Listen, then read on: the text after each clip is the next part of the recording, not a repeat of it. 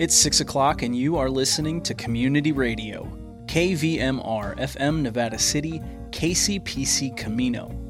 Today is Wednesday, February 2nd. I'm Claudio Mendonça, and it's time for the KVMR Evening News. A group aligned with a local militia may gain control of Shasta County if recall vote totals hold. The California Report sheds some light on that story before exploring the fallout associated with the failure of a bill that would have created single payer health care here in the Golden State. Felton Pruitt talks with Grass Valley Vice Mayor Jan Arbuckle after regional news and weather, and Al Stahler is here with an explanation of how Earth creates wind. We close with a commentary by Shirley Frericks. This is the California Report. I'm Saul Gonzalez in Los Angeles. UCLA is resuming in person instruction today after threats of violence prompted the university to move all classes online. The threats were allegedly made by a former lecturer in the philosophy department. Authorities say Matthew Harris posted an online video that referenced a mass shooting and sent an 800 page manifesto with violent and threatening language to some of his former students. Harris was taken into custody in Boulder, Colorado yesterday. Boulder Police Chief Maris Herold says her officers immediately began an investigation after receiving an alert from UCLA police. Upon reviewing parts of the manifesto, we identified thousands of references to violence, stating things such as killing, death, murder, shootings, bombs, schoolyard massacre in Boulder. Harris had a troubled past. A UC Irvine professor was granted a restraining order against him after emails were discovered where he threatened to kill her. Court documents show campus police and UCLA's behavioral intervention team were aware of these threats and had reached out to the FBI. Harris was also placed on leave last year after the school found that he sent pornographic and violent content to students. In rural Shasta County, an effort to recall a county supervisor who his critics said was too deferential to Sacramento's COVID 19 restrictions is still too close to call. KQED politics editor Scott Shafer has more. The recall of Republican Supervisor Leonard Moty was spearheaded by a local militia group whose hardball tactics and threatening rhetoric sharply divided the county. As of late last night, the yes vote was winning with 53% to 47% opposed. Less than 400 votes separate the two sides, with hundreds, if not thousands, of ballots yet to be counted. The recall was backed by Second Amendment supporters in this pro gun region and other critics who said Moty hasn't fought hard enough against policies coming out of Sacramento. A wealthy out of towner who once tangled with the Board of Supervisors funneled hundreds of thousands of dollars into the recall. Moty, who served as Redding's police chief before getting elected in 2008, describes himself as a Reagan Republican, but apparently he wasn't Republican enough for some in this county that gave Donald Trump 65% of the vote in 2020. If the recall succeeds, Moty's seat will be filled by whichever candidate comes in first among four replacement candidates. That race is also too close to call. The county registrar will issue an update on outstanding ballots tomorrow. For the California Report, I'm Scott Shafer. The state attorney general's office is reviewing several investigations conducted by the Los Angeles County Sheriff's Department. Investigations that critics say were politically motivated. County officials have accused Sheriff Alex Villanueva of abusing his power by investigating his critics.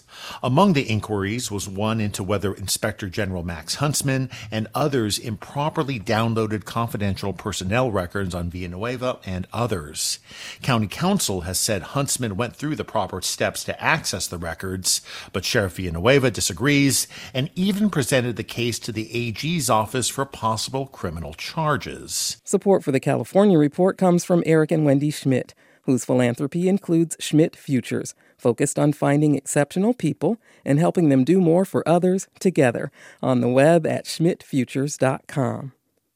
Stanford Medicine protecting your health and providing defendable care with safe in-person appointments and video visits stanfordhealthcare.org slash adapting care and the James Irvine Foundation, committed to a California where all low income workers have the power to advance economically. Learn more at irvine.org. California's first Surgeon General is resigning. A representative for Dr. Nadine Burke Harris says she plans to leave office on February 11th. Harris was named Surgeon General in January of 2019. Before that, she was known for working on the role childhood stress and trauma play on the wellness of underserved populations and racism's effect on health. The fallout and anger continue after universal health care legislation was pulled from the state assembly before a vote could happen. In a Zoom meeting hosted by the chair of the Progressive Caucus of the Democratic Party, activists spoke out. They included Danet Abbott Wicker. She says she's worried about what will happen to those who now have to wait another year for a chance at passing single payer health care legislation. Do you know how many more people who are going to die from this pandemic not i'm so angry right now i can't even think straight so many more people are going to die from chronic disease that can't get in right now because of our broken healthcare system and our, and our broken hospital system. And she's not alone. Other backers of the bill are also furious with the bill's author, Assembly member Ash Kalra, for pulling the legislation. KQED's health correspondent April Dembosky explains. The Nurses Union and the Progressive Caucus of the Democratic Party wanted to force a vote, even though the bill had no chance of passing. They threatened to pull endorsements of politicians who voted against it or challenge their reelection. But Assemblymember Ash Kalra says some lawmakers who are hesitant now may support single payer in the future. And I think that alienating the incumbent members that we need next year to make it successful is shooting ourselves in the foot uh, I'm willing to take the shots from the nurses and, and folks who are mad at me today so that tomorrow single payer healthcare can survive. Kalra says he just needs more time. For the California Report, I'm April Dembosky.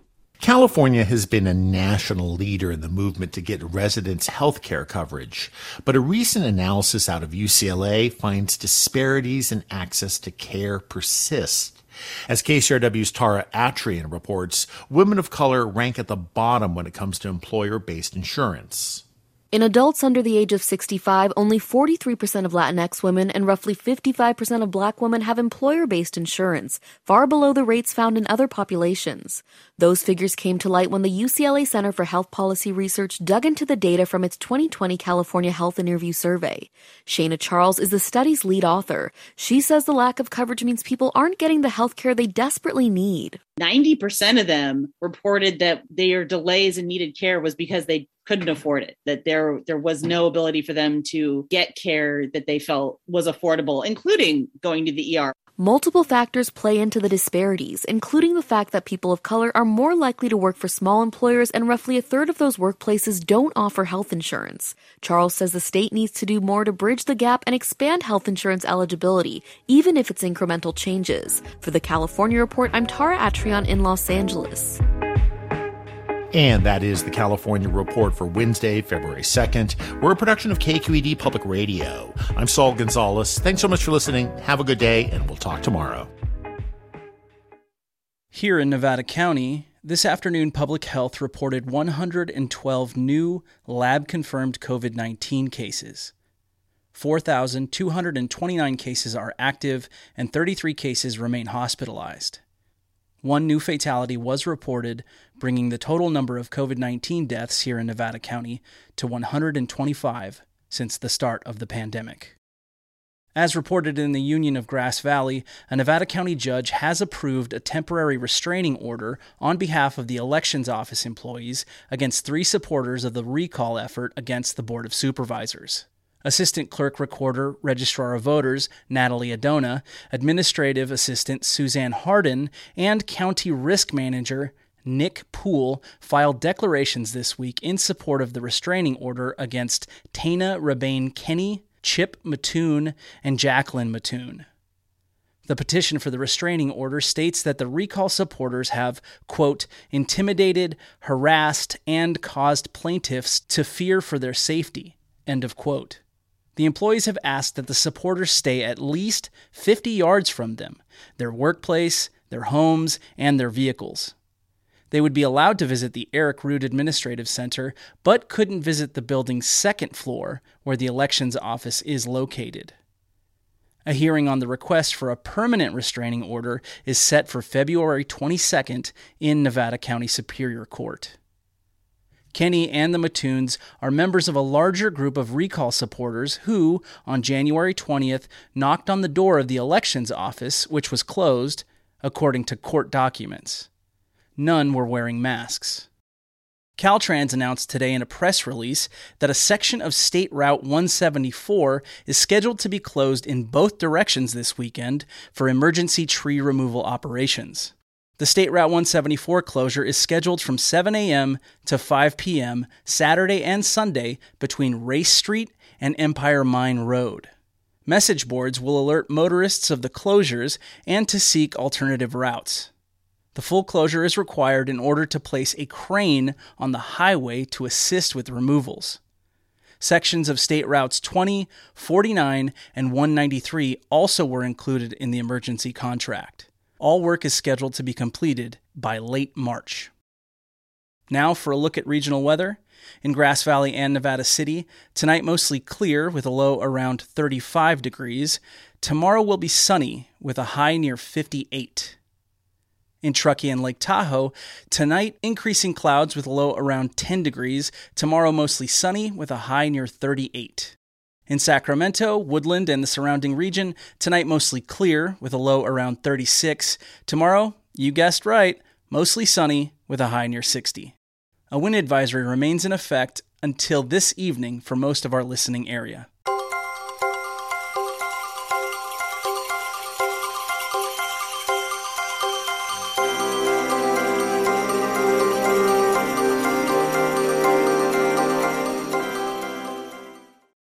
Grass Valley Vice Mayor Jan Arbuckle was recently appointed to serve on the National League of Cities Public Safety and Crime Prevention Federal Advocacy Committee.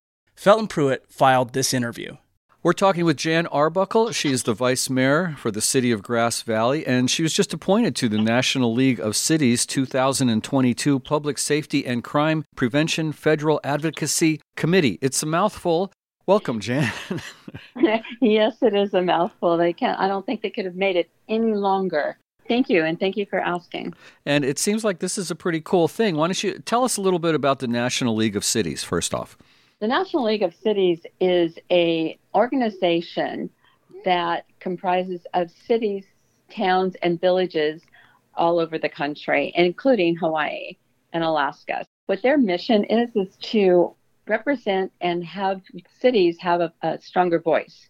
Whereas, as we all, most of us know, the counties seem to be the ones that get a lot of the resources and the recognition, but it's actually the cities who who drive our nation's economy.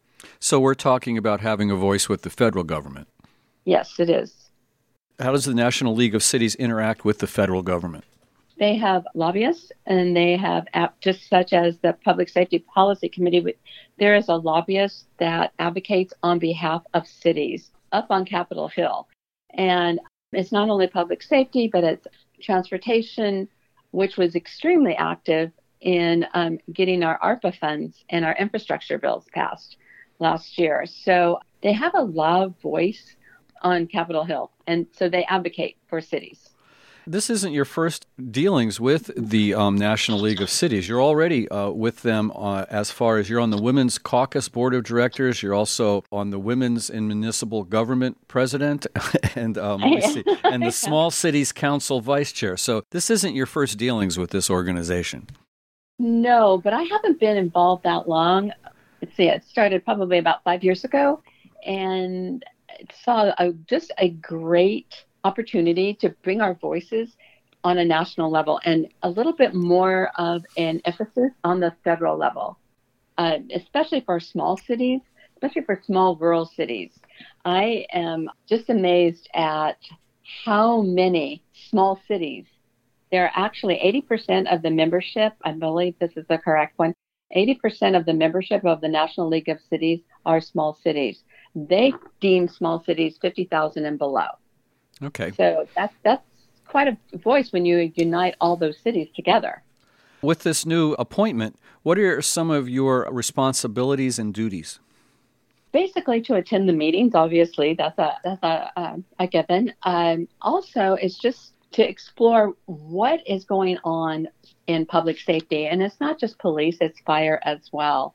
And what's going on? How can we make it better? How can we all work together to be the best for our communities and the country as a whole?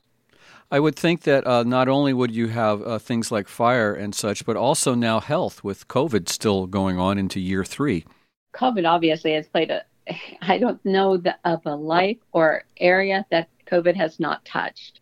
For the most part, the emphasis is on how our public safety law and fire can work together more efficiently for the public, as well as looking to make the public safety officers safer. Are you guys meeting on Zooms or do you actually fly off to another city? No, we meet on Zoom. We're going to start meeting monthly on Zoom.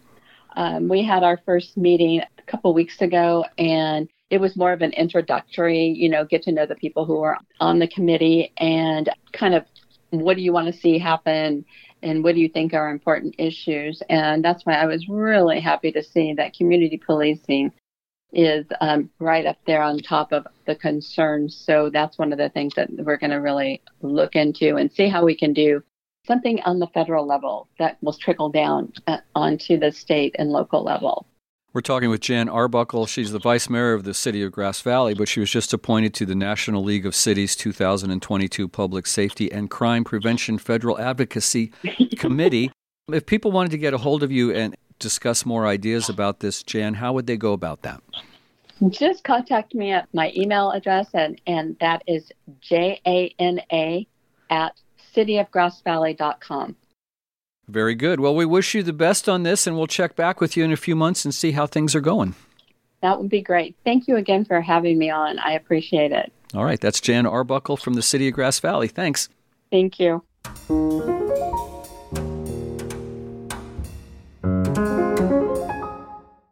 For the past two days, Northern California has seen one of the ways that our planet creates wind. Here to describe the process is KVMR's own science correspondent, Al Stahler.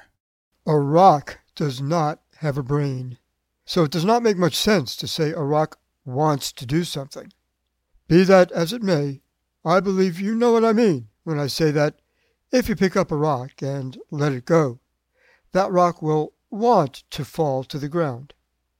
Pick up a bunch of rocks, pile them up to make a hill, and those rocks will want to fall, bounce, roll down the hill to get back to the bottom. Hills themselves, brainless as they may be, hills want to flatten out. Very same thing with holes. Things fall into holes until the hole fills up. Holes, like hills, want to flatten out. Dig a hole next to a hill, and you can make them both happy. Whatever is on top of the hill will roll down into the hole, and both hill and hole will flatten out. This works not just for rocks. Build a hill of air, and the air will want to flow down to the bottom. Dig a hole of air, and it will want to fill up, to fill up with air. Dig a hole of air near a hill of air, and the air will want to flow from hill to hole big time. There has been, for the past two days, a hill of air to our north. Build a hill of air, and your barometer, with all that air sitting on it, your barometer will register high pressure. To our north has been a region of high atmospheric pressure. And to our south, there was, for the past two days, a hole, a depression in the atmosphere where air has gone missing. With all this air missing, our barometer there registered low pressure. To our south was a region of low atmospheric pressure. As a result, the National Weather Service in Sacramento issued a wind advisory for Tuesday and Wednesday a forecast that air would be flowing from the high up north to the low down south, air flowing from north to south, a cold north wind. For KVMR, I'm Al Stahler. Methane release into our atmosphere is a growing concern. Tonight, commentator Shirley Frerichs of Grass Valley shares her thoughts and explores some of the ways that we can all contribute to mitigating the problem. Methane has popped into the headlines a lot since it was brought forward at the COP26 Climate Change Forum last fall, and for good reason. Methane is the second most abundant greenhouse gas after carbon dioxide, accounting for about 20% of global emissions. Methane, the main component of natural gas, is more than 80 times more potent than carbon dioxide in terms of warming climate system over the first two decades after its release thus the concern. It does not hang out in the atmosphere as long as carbon dioxide, but it's much more damaging for that approximately 80 years. And it's damaging for its whole life cycle, from the point of extraction from the ground all the way to the landfills where it does not go away for almost forever. Over the last two centuries, methane concentrations in the atmosphere have more than doubled, largely due to human related activities.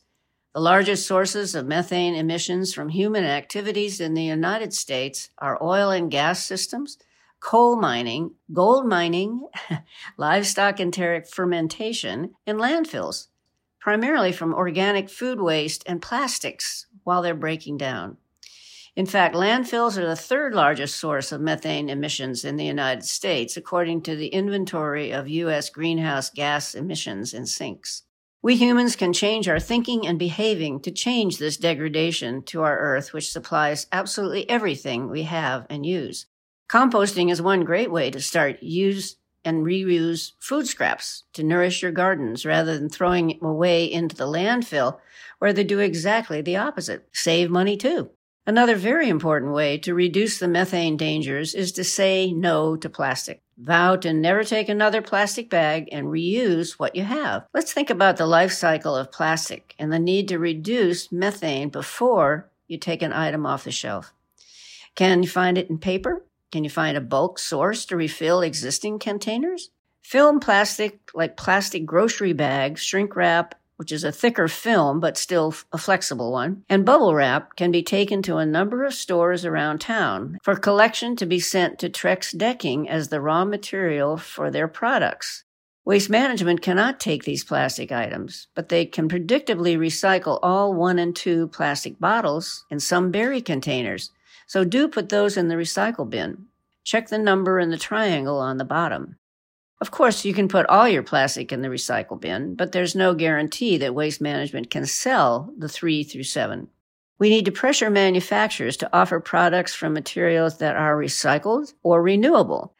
Write a letter to the manufacturer of a product you use often. For me, it was a number five yogurt container and ask them to change to a type of container that is truly recyclable or compostable. Many new design alternatives are coming out, so that's, that's great news too. Lots to think about as we start to regenerate our world and make it livable and beautiful for many generations to come. The views and opinions expressed on this program are those of the speaker only, and not necessarily those of KVMR, its staff, management, board, or contributors.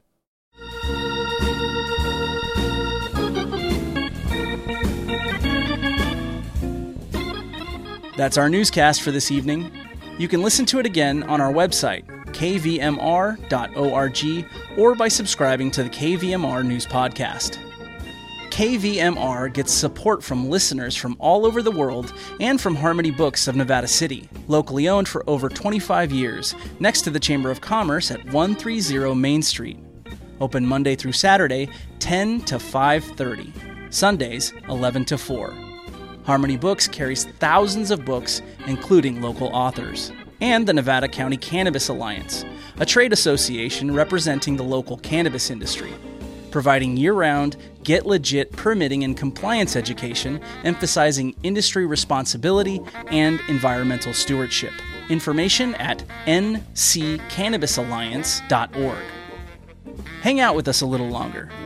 Next in line, we bring you an encore presentation of The Sages Among Us. Host Keith Porter will speak with optometrist Lisa Moon. After that, on Democracy Now!, Amy Goodman will discuss the wave of book bans sweeping the United States with graphic novelist Art Spiegelman.